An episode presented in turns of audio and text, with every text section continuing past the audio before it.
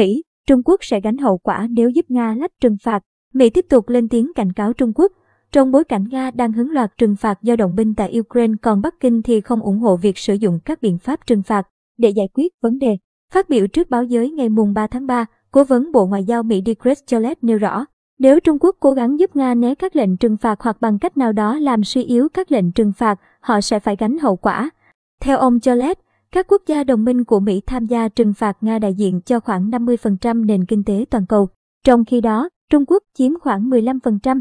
Trong khi Mỹ và các đồng minh công bố loạt biện pháp trừng phạt khắc nghiệt lên Nga nhằm lên án việc Nga thực hiện chiến dịch quân sự tại Ukraine thì cho tới nay Trung Quốc vẫn luôn giữ quan điểm cân bằng.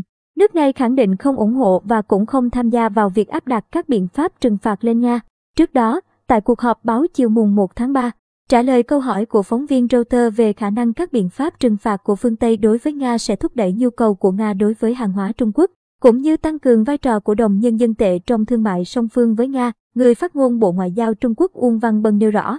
Như chúng tôi đã đề cập trước đó, chúng tôi tin rằng các biện pháp trừng phạt không phải là giải pháp hữu hiệu để giải quyết vấn đề. Quan điểm nhất quán của Trung Quốc là chúng tôi phản đối tất cả các biện pháp trừng phạt đơn phương bất hợp pháp. Trung Quốc và Nga sẽ tiếp tục thực hiện hợp tác thương mại bình thường trên tinh thần tôn trọng lẫn nhau, bình đẳng và cùng có lợi.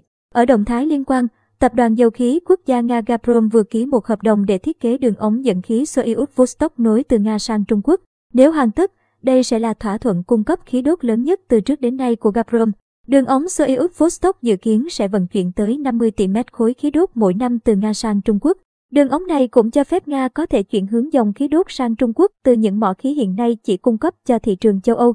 Hợp đồng thiết kế đường ống dẫn khí nói trên được ký kết trong bối cảnh Nga phải hứng loạt đòn trừng phạt từ Mỹ, Anh, EU và nhiều nước khác sau khi nước này đồng binh với Ukraine.